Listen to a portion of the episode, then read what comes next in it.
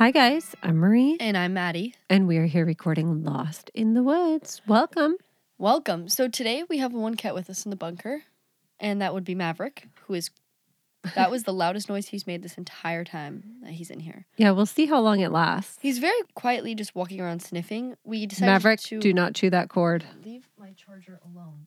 We decided to leave Goose upstairs because he has about an entire box of crayons on the floor that he was just batting around like a maniac when we left. Mhm. Yeah, he's a little more hyper. So So, yeah, we're here in the studio today. Uh, it's raining outside, which is super, super weird. I like how it starts to rain literally on my first day off. Maddie and I finally are like, let's go hiking on Sunday. And all of a sudden, It's it's raining. rain for the entire weekend, and I'm Cool. and this is why I literally can't. I have feel like I haven't enjoyed my summers because I feel like for the last like three weeks it's been sunny during the beginning of the week, and then it rains like Thursday, Friday, Saturday, or because it started raining yesterday. Right. The weekend. Yeah. Maverick, don't choke yourself. Uh, he's stuck. Why do they all climb on that gun case? I don't know why they all. C- We have this one gun case that's in the corner behind the door, and every single cat, and I mean every cat, that's not going to end well. What's your plan there, Maverick? What now? Making poor choices. Maverick! Oh, hurry. God. Now he's climbing on my guitar and it almost just tipped over on him. He's purring. Oh, Are you oh, kidding me? that's cute, Maverick. Okay. So today we are bringing you guys a listener recommendation from Jess at 1990. So, Instagram handle, obviously. Today we are covering the case of British tourist Peter Falconio and Joanne Lees. And we are heading to Australia today.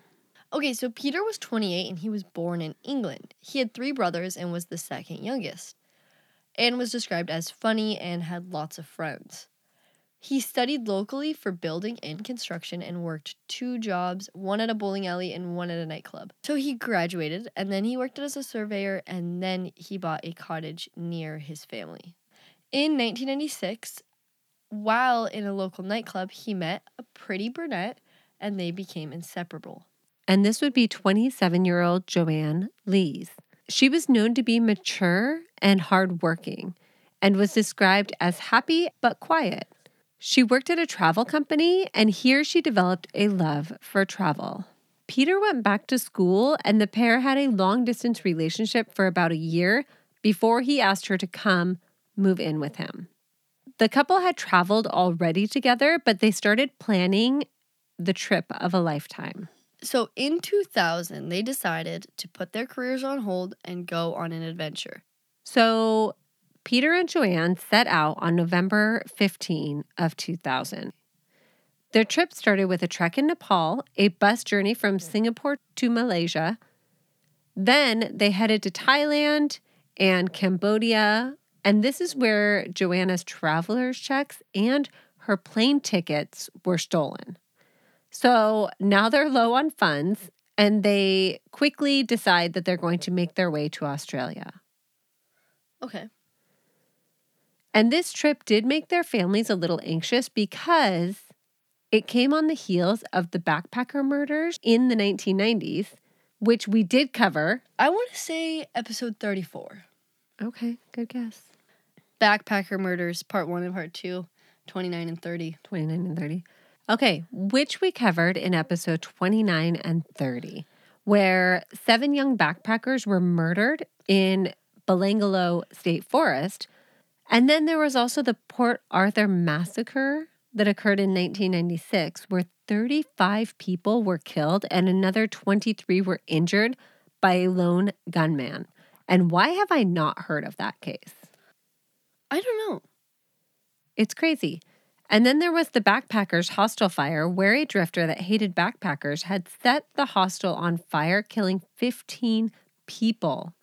Yeah, because I just hate like super friendly people that just want to spend their times in the woods as well. Well, and if you're a drifter, that's kind of what you're doing anyway. So why would you hate backpackers? I don't know. doesn't make any sense. I don't know. I can imagine like a fire in like a couple of the hostels we were in, like the um, the one hostel in Europe where we met Jose, that first day. That one where the people were super nice and it was like blue green. Yeah. Imagine a fire in that thing. Tra- that hallway, that skinny ass hallway. Yeah. I would say a lot of the hostels that we stayed at would be terrifying to, To get out of if it Yep. was the whole thing was engulfed in flames. Imagine the one that we stayed at, the one that was in a town and it was like multiple stories and then it had like the room that was like just lined with everybody's shoes. There was probably like 50 backpackers there. Oh, the one where the guy the guy tried to guess my age and said that I was like 14. Yeah. Yeah. And that was the day that the really big rainstorm hit and canceled the uh, Tour de France. Yes, that was that one. We were watching it on like a projector in this bar, and it was super crazy because it was so civilized compared to what we had been doing. Yeah, and we were watching like the the bike race, and Well, there was actually like a TV, which was super weird. Yeah. They tried to put their parents' minds at ease and said that they would be very careful. okay, so by January sixteenth, two thousand one, the pair had arrived in Sydney on a working holiday visa, where they stayed near King's Cross. They would stick around there for almost six months. Yeah, and they kind of did this a little bit throughout their trip, but they stayed the longest here where they would work and save their money and then they would do a little traveling and then they'd work some more. Honestly, that literally sounds like exactly what I want to do. Mm hmm Like, that sounds perfect. That sounds great. Now, it is described that they kind of were having the time of their lives here. However, a lot of people say that Joanne was enjoying it more than Peter. Peter was a little more anxious to get back on the road. So, they bought a van for $1,800. Peter installed a lamp for reading and some shelves for storage. He also put in a safety deposit box try to protect their money this time. Their plan was to go to Canberra, Melbourne, Adelaide, Darwin, and Brisbane, and then sell the van before heading home or before heading out. Because they actually were planning on separating at that point because he had friends to visit somewhere and she was going to go back to Sydney for a little bit or something. But on June 19, 2001, a barmaid named Julie was driving on a remote road when a white four wheel drive approached her from behind. They ended up stopping together multiple times, where the driver shared speed and cannabis with her to help her on the long drive and to help her sleep. At one stop, they set up to sleep in their vehicles, and she mentioned that she was looking to buy a revolver. And when he pulled a small silver one out, and shot it into the bushes and asked if she wanted to buy it, she kind of got spooked and decided that she would part ways with him after this. Yeah. Yeah, it's a weird thing to do. Weird thing to do. Uh, pull it out and shoot into a bush. For sure, weird. Mm-hmm. So, three other British tourists were traveling in their van. There were two females in the front seat, and their male companion was in the back. He was laying down, so he was out of sight. When a white truck with a green canvas top started driving behind them, they became spooked when it started tailing them. I would be spooked as well. Well, and it sounds like he was like getting right up behind them and yeah, like, like, driving all erratically Uh-huh. behind them. yeah. So he drew up along the side of them and stared at them before pulling ahead of them. Yeah, and they were alarmed to see the same truck stopped ahead of them further up the road. The driver was out of his car smoking a cigarette, and as they passed, he got back into his truck, and within a minute, he was on their tail again. And when he pulled up alongside them, their mate that was in the back seat sat up and the truck took off. It would take the group three weeks to report the incident. That's scary though, That is scary. especially when the truck drives away and when they realize there's a man with you. I'm assuming that they don't have cell phones at this stage. No, in the 2000s, like early early 2000s, I don't think so. I don't I didn't have a cell phone in 2000. No, I don't think a lot of people did. As Peter and Joanne traveled, Joanne sent postcards to her mom, stepdad, brother, and even her dog. That's cute. They hiked to the top of Uluru and they took pictures here. Now, you guys, if you remember, Uluru, we covered in one of our cases as well, because that is where Azaria Chamberlain went missing. Oh, Dingo ate my baby. Mhm. Dingo got my baby. I think this the saying is actually Dingo got my baby. It is got my baby. Yeah. And if you want to go listen to that, I would say that that would be episode 22. Maddie has no idea what number it is, you guys. Just go find it. Okay. What is it called? What's that It's episode? Ayers Ayers Rock. Holy shit, it is episode 22. Really? Tragedy at Ayers Rock.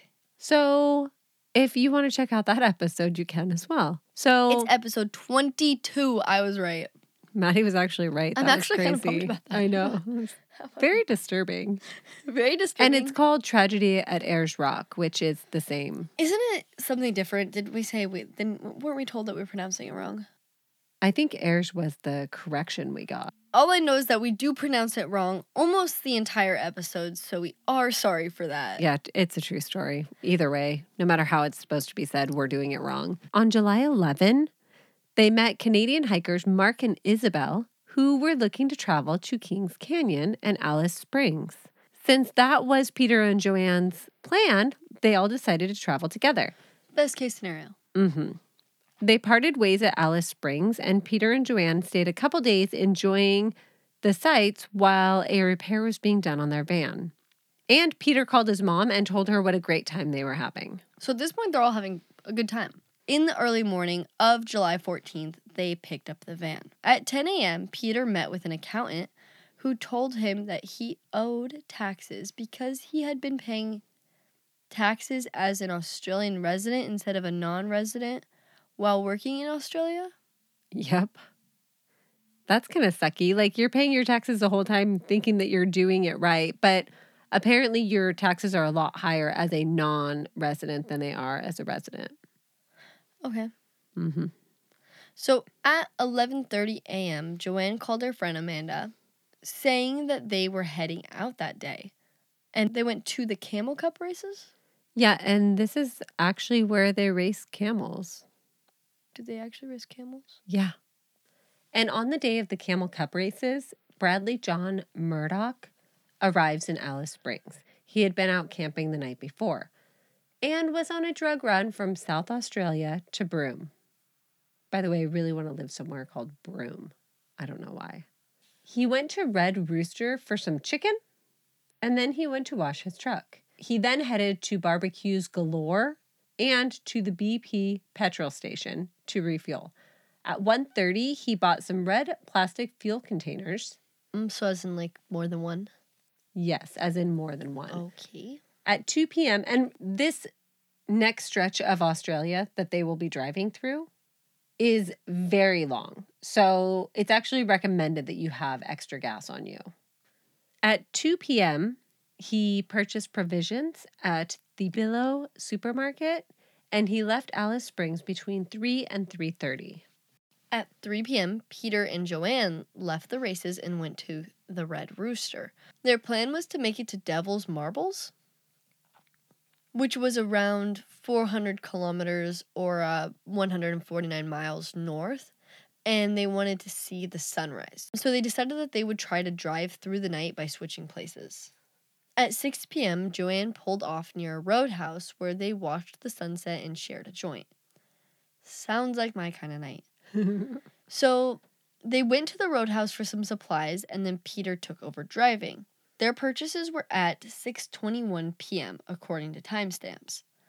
About 20 minutes down the road they noticed a small fire on the side of the road. Peter suggested that they stop and investigate. Don't stop, don't investigate, keep driving. Which is what Joanna told him. She said that she was scared and had an uneasy feeling and didn't want to stop. And they saw two more as they drove. Around 7:30 p.m., they passed the Barrow Creek Roadhouse. Fun fact Barrow Creek was known by locals as a place where bad things happen. I don't like that. Yeah, so you see small fires on the side of the road, call the police. Don't stop. If you can, they don't have a phone. well, then just don't stop. What if it turns into a wildfire? What are they how are they going to put the fire out? Stomp on it? I don't know. See, I would probably want to stop and put the fire out if it were me. I would think it's a ruse. I don't know, man. I don't know. I don't trust it. judgment call on that one. And Barrow Creek is in the northern territory of Australia. Okay, so as they're passing Barrow Creek, they notice headlights. The lights were blinding and the car was on their tail. Sound familiar? So Peter commented that he wished the car would just overtake them. So pass them. Right. The car began to pull up beside them, and it was a white Toyota 4WD with a green canopy.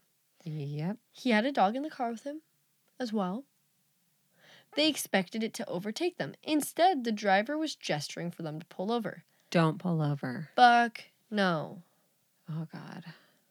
He rolled down his window and started yelling about sparks. So Peter stopped the van to find out what was going on.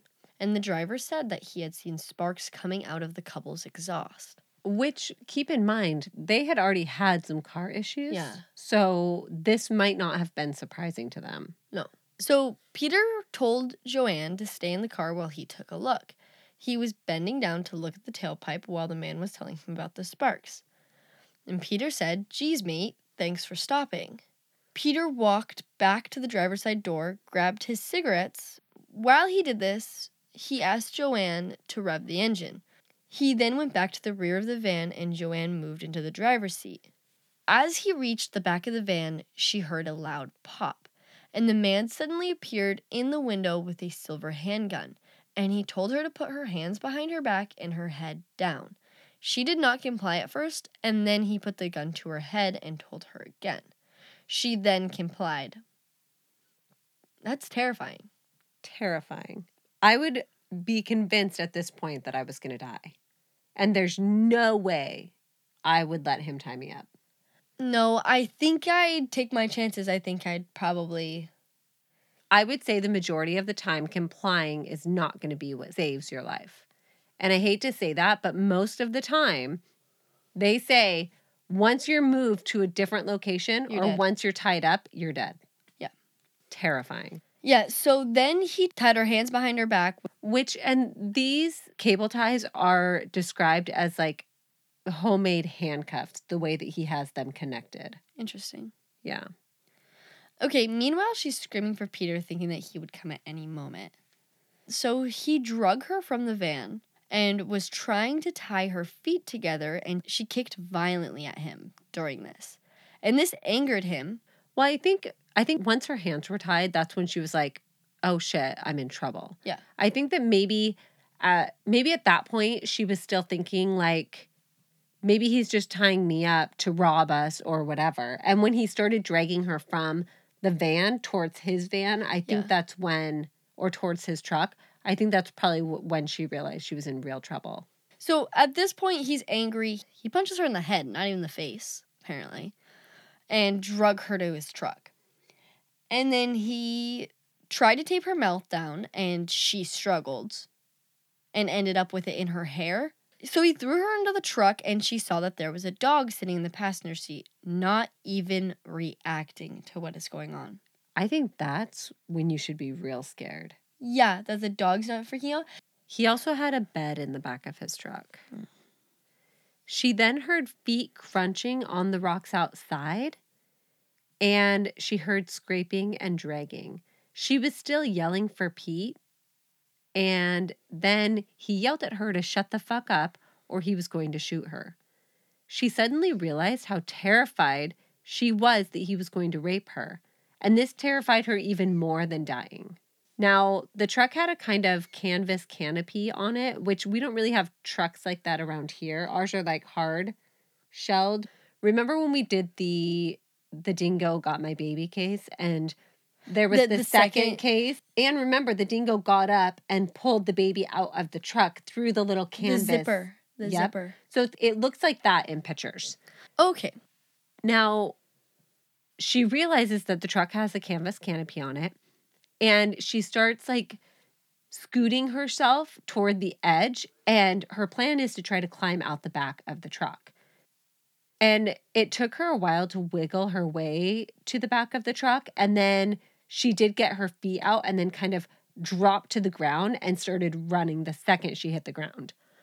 Now, she fell multiple times before kind of jumping into a bush to hide. She tried to be really quiet, but her heartbeat and breathing sounded so loud to her. She started to see a torch illuminating the ground near her, and she heard the man say, Good boy. So trying to get his dog to find her. Or at the very least, has his dog out of the truck now. Yeah.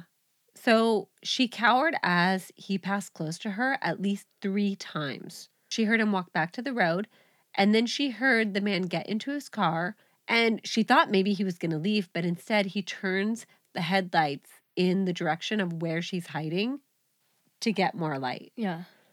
And after some time of him not being able to find her, he finally drives off. But she's so scared that she won't even come out of the bush. Yeah. So at this time, a local family was driving south when they saw another vehicle on the road. And they thought this was really strange because it was pretty late at night and they didn't normally see traffic on this road. As it passed, they realized it was a white vehicle with a green canopy. And then, just after this, they see an orange van on the side of the road, but they keep driving. Now, Joanne thought this was the man coming back, so she did not come out of the bushes. Yeah. So she tried to get her cuffs off, but was very unsuccessful. She, however, was able to get the cuffs in front of her by bringing her hands under her feet. She then got chapstick out of her pocket and tried greasing up her hands to get the cuffs off, and this was a no success. Which I can just imagine, like, now you're like, well, fuck, now my hands are all greasy from my chapstick and I still have my handcuffs on. You're like, God fucking damn it. Wait, am I the only one that would be thinking that? Um, I think that you think you'd be thinking that now, but I doubt that you'd be thinking that then. I don't know. I can't even put sunscreen on because then my hands are like greasy. Yes, but you did almost just get raped and probably murdered, and now we're hiding in the woods. And True. I, I, I, I don't know. I don't know. Yeah, so she was so scared that she stayed hidden for hours, which I don't think this is an unreasonable response. I mean, she doesn't know if the man's gonna drive back by. Like, you have or, no idea. or even if it was a ploy, like he drove away, but he's really like hunkered down nearby, waiting for Waiting for her to come out. Yeah. Like, I would also stay. I, I actually think I would. I wouldn't. I think that I would get out and I would run. Who? I mean, who knows? I'd want to be as far away from where he knew I was as I could.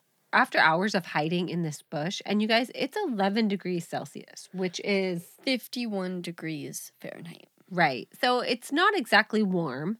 She sees a truck driving down the road and she decides that she's going to jump up and she's going to go flag down the driver of this truck. And this is about 12:35 a.m. She convinces them to look around for Peter, but when they find out that there was a man with a gun, they're like, "Actually, let's get out of here." Yeah. Yeah. And they take her back to Barrow Creek. And of course, they found no sign of Peter when they were. There. Yeah, because he probably took Peter's body with him. God, why? Why wouldn't you just leave it there? I don't know. About this same time, a man matching the description that Joanne would give police is seen on CCTV footage at the Shell truck stop in Alice Springs. He bought a large amount of fuel, ice, and iced coffee and paid $130 for the supplies. He was driving a truck with a canopy on it. Hmm. Hmm. So at 1:30 a.m., Joanne and the truck driver arrived at the roadhouse, and the Alice Spring police were called. At 4:20 a.m., they arrived to collect evidence and take statements. Why did it take so long I for the police? I don't know. I'm assuming maybe Alice Springs doesn't have a police department. Maybe everybody's asleep. I mean, I honestly don't know. That seems like a really long time for me. And not only that, it is 7 a.m. before they get to the scene to look for Peter. What the hell?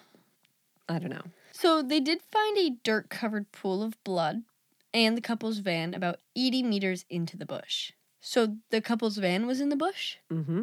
So the couple's van got moved? One of the things that I did read in one report was that she heard him get into a car, into his car and drive away, and then she heard him back again on foot. And I'm wondering if he came back to move the van. After searching the area, police were only able to find a few of Joanne's footprints. Right. And to me, this isn't that crazy because If they were able to find all the evidence, there'd be a shit ton of her footprints everywhere. But they were only able to find a few of them near the bush where she had been hiding. So they they couldn't find any trace of anything in the Mhm. dirt. Interesting. But they weren't even out there until like Eight hours later. yeah. It wasn't until after this that police set up a roadblock. They're probably like, oh, wait, shit, something actually happened? Or what? What? I don't know. The response is very slow on this to me. So these roadblocks took like 8 hours to get put up. As this woman was in handcuffs, I hope those rescuers had ni- a knife to cut her handcuffs off. Yeah, right? I really hope they did. Okay, so the roadblocks were put up at the 12 most likely routes out of the area. He's gone. He's, already gone. He's gone. we we know that he's Eight hours? gone. You know how far you can drive in eight hours, especially with the amount of fuel this man has? Well, and maybe they're thinking because it was the middle of the night, maybe he didn't, or maybe he lived locally. But I think that's really eight hours. He dropped the ball there. He's Yeah. gone. He's not in the area anymore. Right. After a few days, four Aboriginal trackers arrived but were unable to find anything. Police seemed very slow to react to this attack, and Joanne's changing statements and lack of corroborating evidence did not help. Now, there was no witness to substantiate her claims, but why would there be? Her description of him and the vehicle was not consistent. It almost to me sounds like the police are skeptical from the beginning. Did they not find a pool of his of Peter's blood? They did. They found a well at this point they just there's just blood on the road. They don't know whose it is. But yeah, they there's blood there. There's blood at the yes, scene. because this woman handcuffed herself. CCTV footage of the possible suspect at the service station in Alice Springs and a $250,000 reward was posted. And you guys, three months later, they would search the scene again. And at this point, they would find the lid of Joanne's lip balm and duct tape. Duct tape. The duct tape that she was trying he was trying to tape her mouth with. Yep. So obviously, they did not do a good search of the area. No, it sounds like they literally don't think she's telling the truth. It sounds like they think she's lying. Either way, a media frenzy ensues. And with Joanne's reluctance to speak with the media, speculation started to run wild. And it was something like 10 days before she appeared in the press asking for help finding Peter. And get this, she was wearing a Cheeky Monkey t shirt. And if you remember, we talked about the Cheeky Monkey in our Theo Hayes case. which is the bar in Australia that I want to go to. Apparently, we've covered a lot of cases in Australia. I don't know. But it was really fun, actually, when I researched this to have all of these places that we have talked about coming up in this one Mhm. case. So during the press conference, she's wearing a cheeky monkey t shirt, which people flipped out about.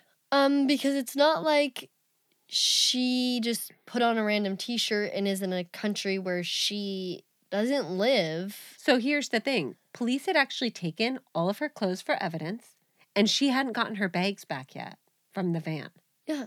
So everything she's wearing is borrowed. She does not have her clothing. Yeah, that's one thing that does bother me a lot is when people are prosecuted for things that they're wearing and it's like, okay, well that person probably just got dressed in like a probably a comfortable way, I'd assume. They're grieving. They just went through something traumatic. Well- like they're probably not worried about their appearance right now. Well, I doubt that she cares about her shirt. Yeah. She's not worried about what shirt she's wearing. I guarantee it. But obviously you're wearing a cheeky monkey shirt, so obviously you didn't just almost get murdered. right. So during this press conference, she kind of turned on the media just a little bit. She's not super happy with the way they've been handling the case, which I don't blame her at all. Yeah. And we have a little clip of that conference to play for you. I've got a problem with all press that distort the truth and doubt my story, misquote me, and um, making up false accusations and stories. So I watched everything on Joanne out there. I watched all of her press conferences. I watched her interviews later on. I watched all of it. And you know what she reminded me of? Hmm. Lindy Chamberlain Uh-huh. from the Dingo Got My Baby case. Her inflection, her deadpan, emotionless appearance is a dead ringer for Lindy. The way she is interacting with the press, the way she is talking, the way she is grieving, the way she is going through everything 100% reminds me of Lindy Chamberlain. Well, that's how I get when I go through something is I get numb and emotionless and like I think I would definitely be numb if I were her. So I don't see this as super strange personally, but but we know how the media gets. and we know how they get. And the the media would turn on Joanne and start to believe that her entire story was made up. And we're going to talk about some of those reasons. Her description of the dog did change, which also was something that the press ran wild with. And the way that she explained this is that when her rescuers had taken her back to the bar, the barmaid there had a dog, and the dog was very similar to the one that her attacker had had. And she said that she thought maybe she got the description of the dog a little mixed up. And maybe she didn't see the dog that good. It was sitting in the passenger seat and she was shoved into the back of a truck. Like I don't know. And the dog, the mix of both dogs, they had a mix in common. Okay, so they were pretty similar dogs anyway. Mm-hmm. So one issue they had was that she said her hands were tied behind her back. And when the truckers had found her with her hands in front of her body, they thought that she was lying. And she said that she brought them from the back of her body to the front. Um, Which, okay. I mean, so if your hands are behind your back, and her hands had a lot of give, the handcuffs, they look like it's about this far apart, right? uh-huh. So.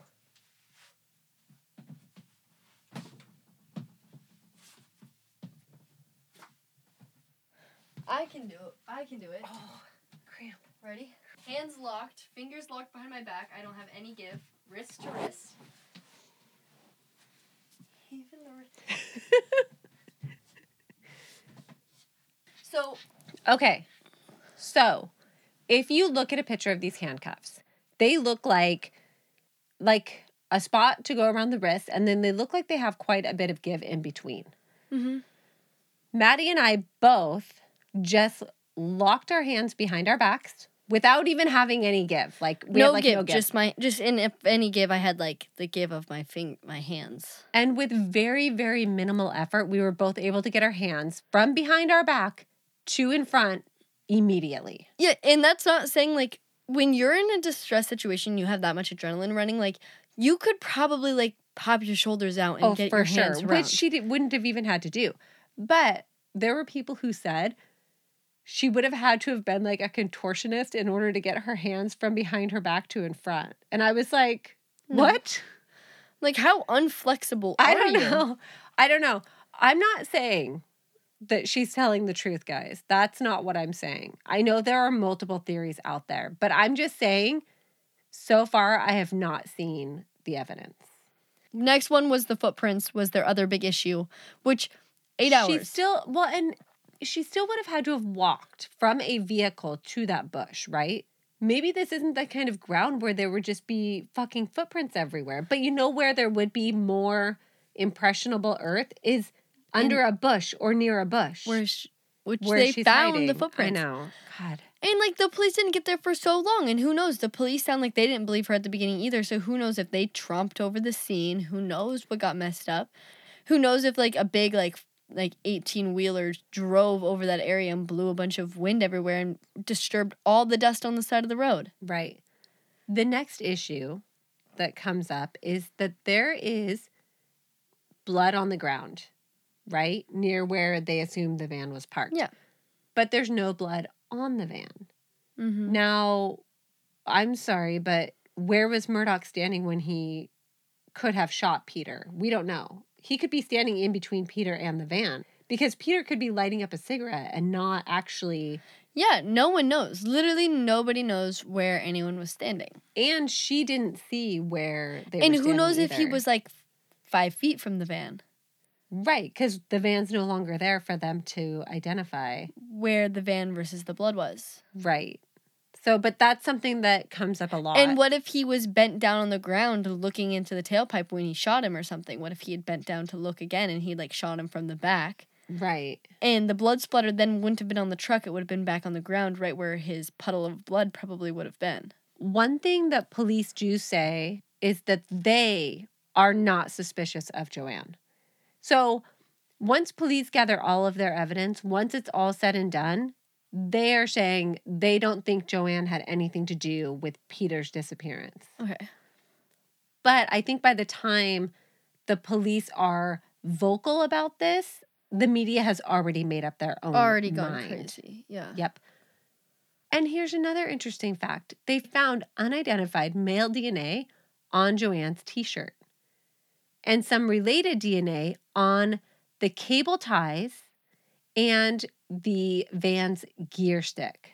So there's male DNA on her shirt, and then there's related DNA because they don't have a full profile on that DNA on the cable ties and the gear stick. They start looking at registered owners of the 1991 to 1999 model Toyota Land Cruiser because they have that CCTV footage, Yes. right? So they initially have about 2,500 persons of interest. That's a lot. Yeah. Uh, so apparently, this is a common type of vehicle to have. So the man from the CCTV footage did not come forward to eliminate himself. But 36 Weird. crazy, right? But 36 men are identified by callers as the man in this footage. So they have about 36 people call in saying, I know who that man is. Yeah. And they're given some names. Which is great. 36 men, you go from 2,500 to 36. So one of the men named in these calls was Bradley John Murdoch. And he is the man that we know was in Alice Springs at the same time as the couple. So they got his name. And Bradley Murdoch's dad actually called him as well and said, Hey, son, I just saw you on TV. If your own dad calls you and says, I saw you on TV, you might want to get your affairs in order because somebody else is going to recognize you. Yeah, so on November 1st, 2001, he's questioned, after which he is released without DNA samples being collected. Yep. So he obviously didn't volunteer his DNA, I'm assuming, and they didn't have probable cause to collect his DNA. Yeah. They also asked him to participate in an identity parade, which he declined. Good call. If you're guilty, don't go in for the identity parade. Also, we're never calling it a lineup again. It's Never. going to be an identity parade. I don't give a crap which country our episodes take place in. It is an identity parade. It just sounds so much more festive. Well, um, it's not a festive thing. Oh, I'm just saying, I like the way it sounds better. I like identity parade better than Mhm. a lineup. Okay. On May 17, 2002, May 17th is Sarah's birthday, by the way. Happy birthday, Sarah. On my sister's birthday in 2002. Yes. So police arrested Murdoch's drug running accomplice. Oh. And he said that he had seen Murdoch making homemade handcuffs identical to the ones used on Joanne. Get 'em, boys. He had also told his partner that he knew how to dispose of a body and that he would put it in a spoon drain. The fuck is a spoon drain? I don't know. I was thinking like a drainage ditch of some kind. All right, Australian listeners, what's a spoon drain? Go, go, DM us. Tell us what a spoon I drain is. I don't like the way it sounds either way. Um, why the fuck are you putting spoons in a drain? Is it a drain shaped like a spoon? That I doesn't make any sense. I don't know. Okay. He also said that Murdoch had been on a drug run the weekend of the incident. And when he got to Broome, he said that he had gotten into some trouble that weekend and he changed his vehicles and his own appearance after this. if your friends or your family members change their vehicle ident if they change more than three things all at once, Call like an anonymous tip line and be like, I don't know what he did, but if you're looking for somebody that committed a crime, I've got your man. Police examined DNA from Murdoch's brother, who, by the way, he's on the outs with, so his brother volunteered his DNA. Super cool. Don't piss off your siblings. And they found that it was a match. Well, a partial match. But by now, Murdoch had disappeared. Naturally. Mm-hmm. So, a little bit about Murdoch. Murdoch was born February 19th, 1958, in Geraldton, Western Australia. His mother was a hairdresser and his dad was a mechanic. He had two older brothers, Robert and Gary, who were close, but Bradley was unexpected and did not get a lot of attention. So he's he's quite a bit younger than his brothers. Is, Yeah, is what I gather from that. I wonder which brother turned him in or gave up his DNA. Robert. I I don't know. It might have been Gary. Gary's probably a criminal though, so I- maybe Garys are always criminals. I feel like it's Robert.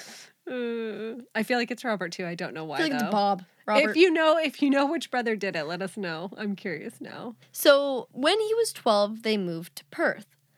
Murdoch had trouble adjusting and soon joined a biker's gang. Obviously, what you do when you have it's just trouble a biker gang. a biker gang. At 12, when you're having trouble adjusting, you join a biker gang. So at 15, he left high school and moved back to Geraldton, where he became more involved in illegal activities, Mm. as you do when you drop out of high school. Mm. In the late 70s, he faced firearm charges. Hmm. Cool. Could In- that be for having an illegal weapon? I don't know. Probably. So in 1980, at 21, he was sentenced after hitting and killing a motorcyclist. I wonder if it was like somebody from like a rival gang or something. Like malicious. mm-hmm. So then he moved to Albany and became a mechanic and enjoyed a transient life. Yeah, I think he just did some camping, moved around, wasn't very settled. So also in the 1980s, while visiting his brother Gary, he met Gary's wife's niece. And within a year, they were living together and they got married in 84. I have a feeling it's not going to go well. and they had a son in 86. Soon after, their marriage was struggling, and Murdoch was spending more and more time with his biker gang. So, when his son was 18 months old, he had hit his wife, and his wife left that day with their son, and the couple never had any contact again. Yep. Which is the correct response when your husband hits you. Agreed. So he starts moving drugs, cash, guns, you know, as Yeah. you do. Yeah, and fun fact, he had a tattoo on his left arm of an Aboriginal man hanging from a noose with the initials KKK next to it. Cool. Oh, I'm going to call that a red flag. um, yeah. There was more gun charges after he shot at a couple that pissed him off. He only served 15 months for this, though. So by this time, he was almost 40, he was 6'4, and had no front teeth. Cool. So in 1998, he moved to Broome and continued to smuggle illegal goods, which he also consumed. Ooh, bad business. He lived in a caravan on a family friend's property with his dog. He changed the appearance of his vehicle on a regular basis. Red flag. He was also known to have guns stashed around. So, on August 28 of 2002, he was arrested in the coastal town of Port Augustus, which is 300 kilometers northwest of Adelaide. And he was arrested for the suspected rape and abduction of a woman and her 12 year old daughter. And this occurs just weeks after the attack on Peter and Joanne. He had bound them so tightly that they had to use tools in order to free the two after a 25 hour ordeal. So, Joanne is shown a photo lineup of men and picks out number 10, which is Murdoch. Shock, shock, shock. He is expedited back to face charges for the murder of Peter and the assault and attempted kidnapping on Joanne. From an identity parade. A photo identity parade? It's an identity parade as if. I like it. So the trial began on October 17th. Oh, fun fact because of the high profile case and media attention, they decided to renovate the courthouse to the tune of $900,000. Mm-hmm. That's a big remodel. Yeah, it is. So he pleaded not guilty, obviously. Shocking. And this would be tough to prove without a body because even after one of the most exhaustive searches ever done in Australia, there is a distance of about 1,600 kilometers or 994 miles between Alice Springs and Broome. Which is the direction that Murdoch would have been driving and could have left Peter anywhere in that area. So, police, searchers, all of this going on, and they still have no luck finding Peter. Now, the evidence that they do have. So, Murdoch was found to have left Alice Springs at the time and in a direction that would have been consistent with him being at Barrow Creek at the time of the murder. So, the CCTV footage of him is at 12:30 a.m.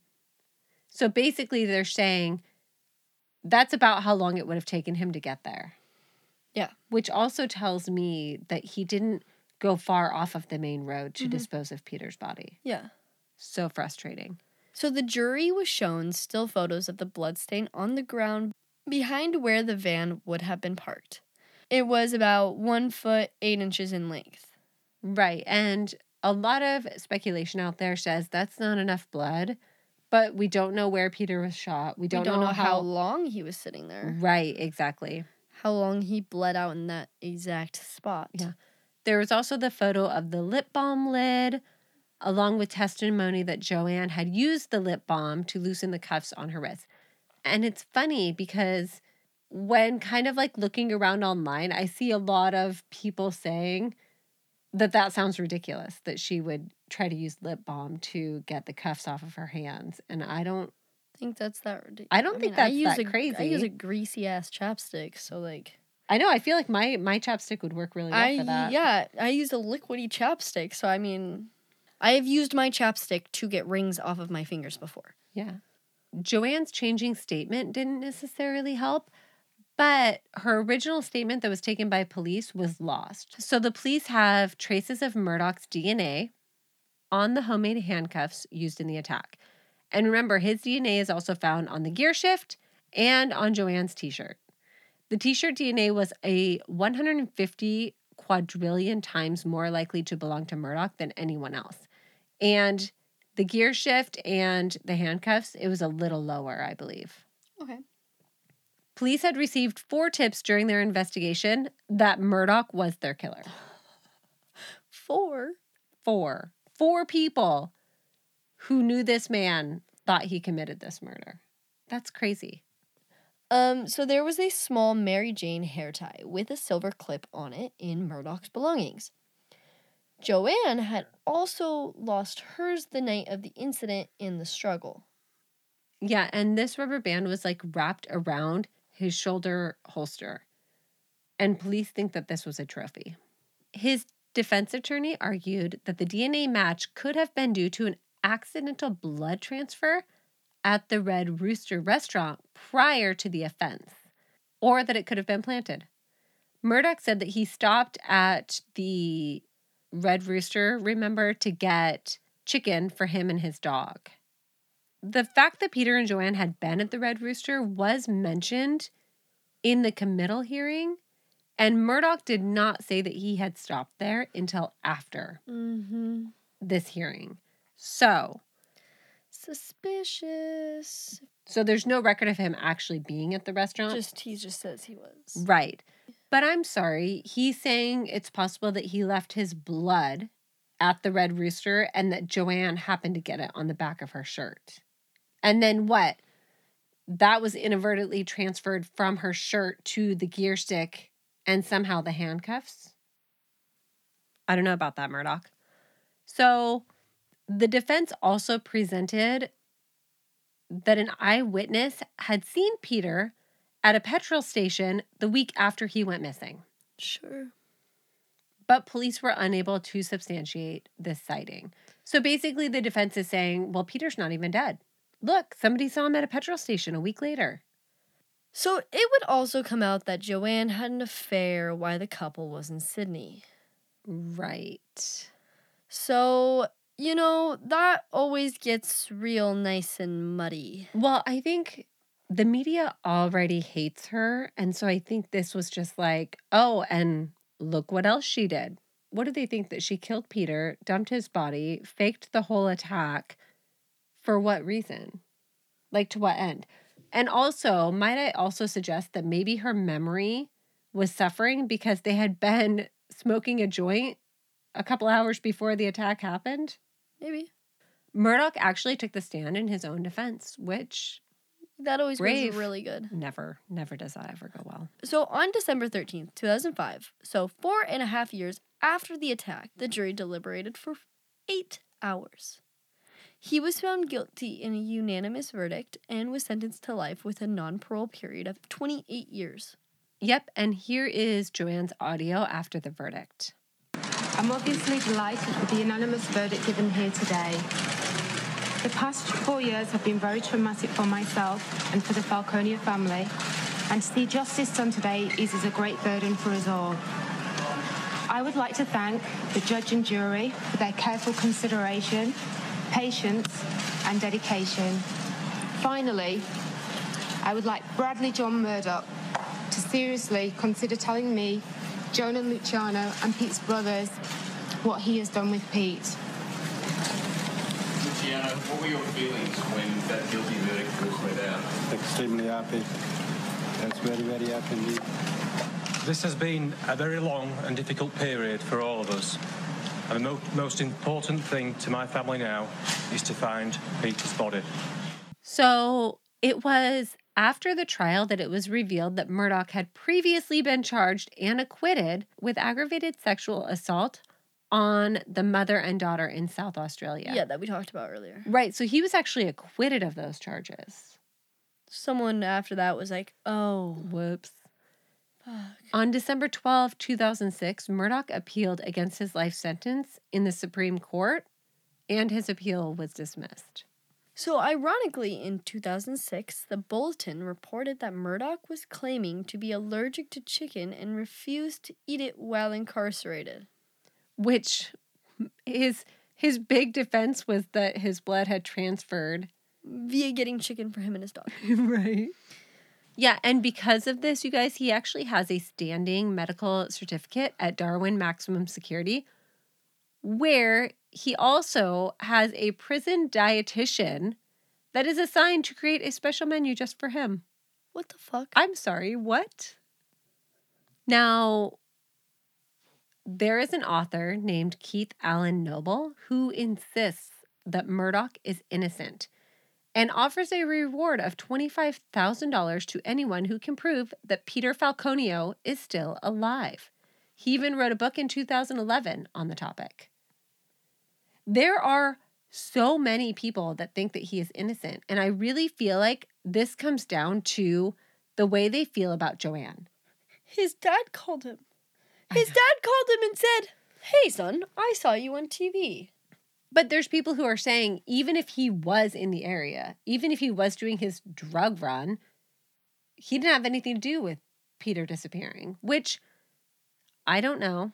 We'll we'll get to that. We'll get to that. But in April of 2017, the NT News received an anonymous letter claiming that Murdoch had cut Peter's body into pieces and placed it into two large garbage bags and then had an associate dissolved the remains in acid and disposed of them in the Swan River in Perth. But the associate had instead gone past Geraldton and buried the bags unopened in remote Western Australia. But nothing came of this. So I doubt that's legit. Joanne did do an interview with Martin Bashir, and she was paid 50,000 pounds for this. And this is really the first major interview that she does. And I'm not sure that it does her any favors. Mhm.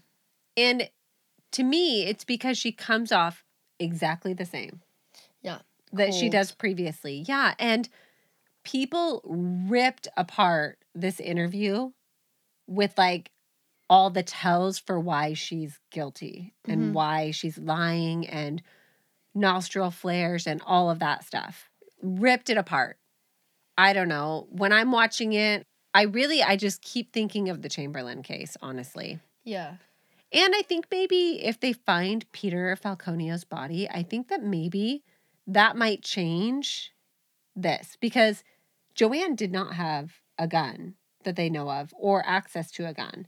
So if they find Peter Falconio's body and he has been shot Yeah. and disposed of in the terrain that Murdoch would have traveled through, because her and Peter didn't necessarily travel that route, right? So it would have had to have been Murdoch that left it Yeah. there. So I don't know. I'm still hoping that that happens, not to clear her. I don't, I'm not saying she's innocent or guilty. I really don't know. But I do think that she has been crucified by the media. And I would have trouble believing that Murdoch was not responsible or at least capable of committing this murder. Yeah. I mean, think about the two girls that he Was acquitted for. that he was acquitted of those charges.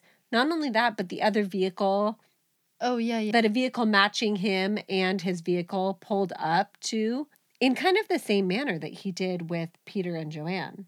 Not only that, but he's also on drugs. He's taking speed to stay awake. He's smoking pot to go to sleep. I mean, he's Yeah. driving for days at a time. In 2016, the Northern Territory government even brought in a no body, no parole law aimed at pressuring Murdoch to reveal the location of Peter, but he refuses to cooperate. Okay, so some of the theories out there is that Peter left to start a new life. The main grounds for this is that he owed taxes.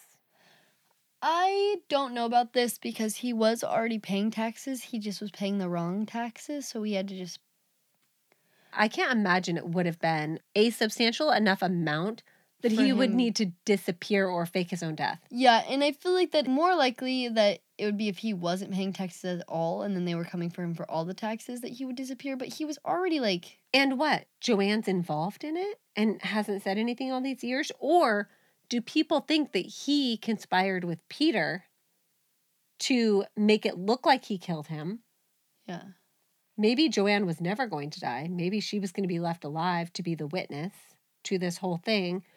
And maybe him and Murdoch were in on it. But if that were the case, I feel like Murdoch would have been like, okay, now that you're putting me in jail for his murder, Yeah. he's alive. We were in on it together. And Murdoch never does that. yeah, why would Murdoch go to prison? Exactly.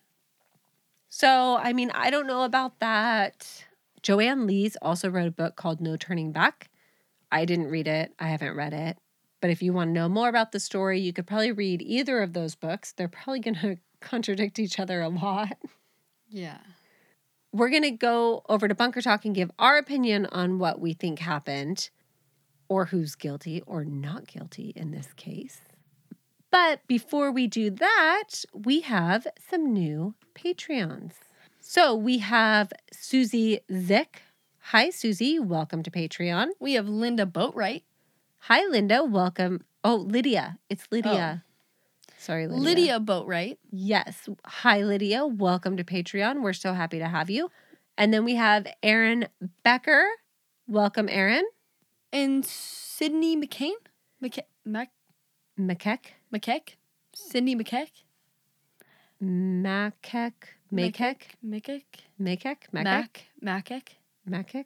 I don't know. Macic? Hi, Sydney. Welcome to Patreon. We're so happy to have you. So, yeah, thank you to all of our Patreons who have supported us. We really, really appreciate you guys. If you haven't been to Patreon, if you haven't checked out our bonus footage from our trip to LA to cover the Renee Compion case, go and do that Yeah. there's lots of fun stuff in there. Anyway, yeah, so thank you guys so much for tuning in. We really appreciate you. Follow us on the social medias. Check out our Patreon. We have merch also. I feel like we do not talk about our merchandise enough. I always forget about our merchandise. we we have a link in our Instagram. If you go to our Instagram, it's a link in our bio, which will take you to Patreon if you need it, which will take you to our merch. It'll take us it'll take you to literally anything you could need. Oh, yeah, so if you don't have social media or you don't have Instagram, we'll put a link of our merch in the notes of this episode. Yeah. So we have sweatshirts, fanny packs, phone cases. Coffee cups. We're working on getting a black sweatshirt out there. it's complicated, okay? We're working on it. We're sorry. It's complicated. All right. Thank you guys so much for tuning in, and we will see you not next week. We are actually taking the last two weeks of this month off because it's a five week month, and we have a big two-parter coming up on our Patreon episode, so we're going to be doing that for the next 2 weeks. Yes. So if you need more material, go back and listen to some of our older episodes or come check us out on Patreon. And I think we should do something where if we get enough people that order merch, we'll put out like a bonus ep- like we'll put take one of our Patreon episodes and post it to our regular. Ooh, Episodes? Interesting. So if you're going to order your merch, order your merch in September because if we get set amount of merchandise purchased in this month, then we'll release one of our Patreon episodes. And we'll let our Patreons vote on which episode they think we should release to everybody. Boom. So if you order order your merch, so in the month of September, if we can double the We'll amount say of we'll say from now until the end of September. Yes. So from now until the end of September, if we if you guys can help us double our merch sold, so that's literally like 20 people buying an item, by the way, it's not that big. we've only sold 20 it's items, you guys. that amount. Don't get too excited Yeah. here. Yeah. So that's what we want to do. We want to sell more merch. So if 20 people order merchandise in from now until the end of September, we or or if five people order multiple items. I mean, whatever. whatever it is we just 20 we need 20 units sold by the end of september then we will release one of our patreon episodes to everyone Right, one of our Patreon exclusive episodes. And we are going to let our Patreons vote on which episode was their favorite that they think we should release to everybody. yeah and have everyone be able to listen to but for in order for any of this to happen by the end of september 20 units need to be sold which we have you know phone cases fanny packs So we also we added a bunch of colors available. So there's a ton more out there. Go check out our merchandise. Go buy some merchandise. Make sure that you post it on your stories and tag us so that we can share you on our stories. of course And So, yeah. yeah that's what we're gonna do for the month of september so go order your merch And thank you so much for all of your support and thanks for listening. We really appreciate you guys. You're amazing. yeah Yeah. All right. Thanks, guys. And we will see you in a couple weeks. Bye.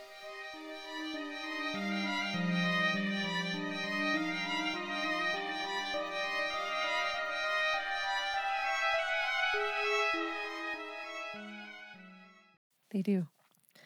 Oh, um, since we're talking about camels, which this has nothing to do with camels, it has to do with kangaroos. But as our Australian listeners, I've recently seen a bunch of TikToks. I'm on like Australian TikTok right now of kangaroos going into houses, or there's this kangaroo that goes into this beer garden and like goes through the bar for the beer garden. And like we'll just hang out in the beer garden all day. Like, is this a normal thing? Are you guys just friends with the kangaroos down there? Which I thought kangaroos were kind of dicks.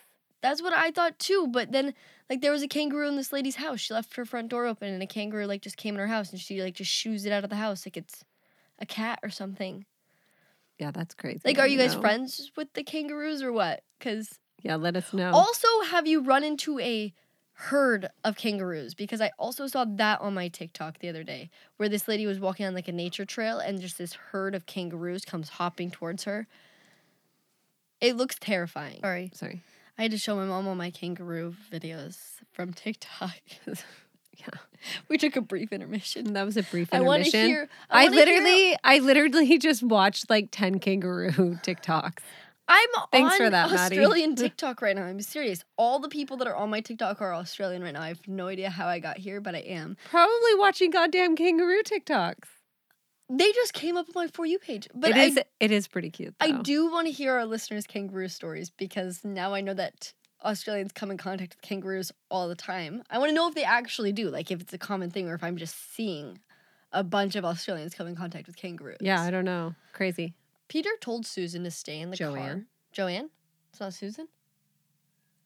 Where the fuck did I get Susan from? I don't know. What the fuck? Where did I get Susan from?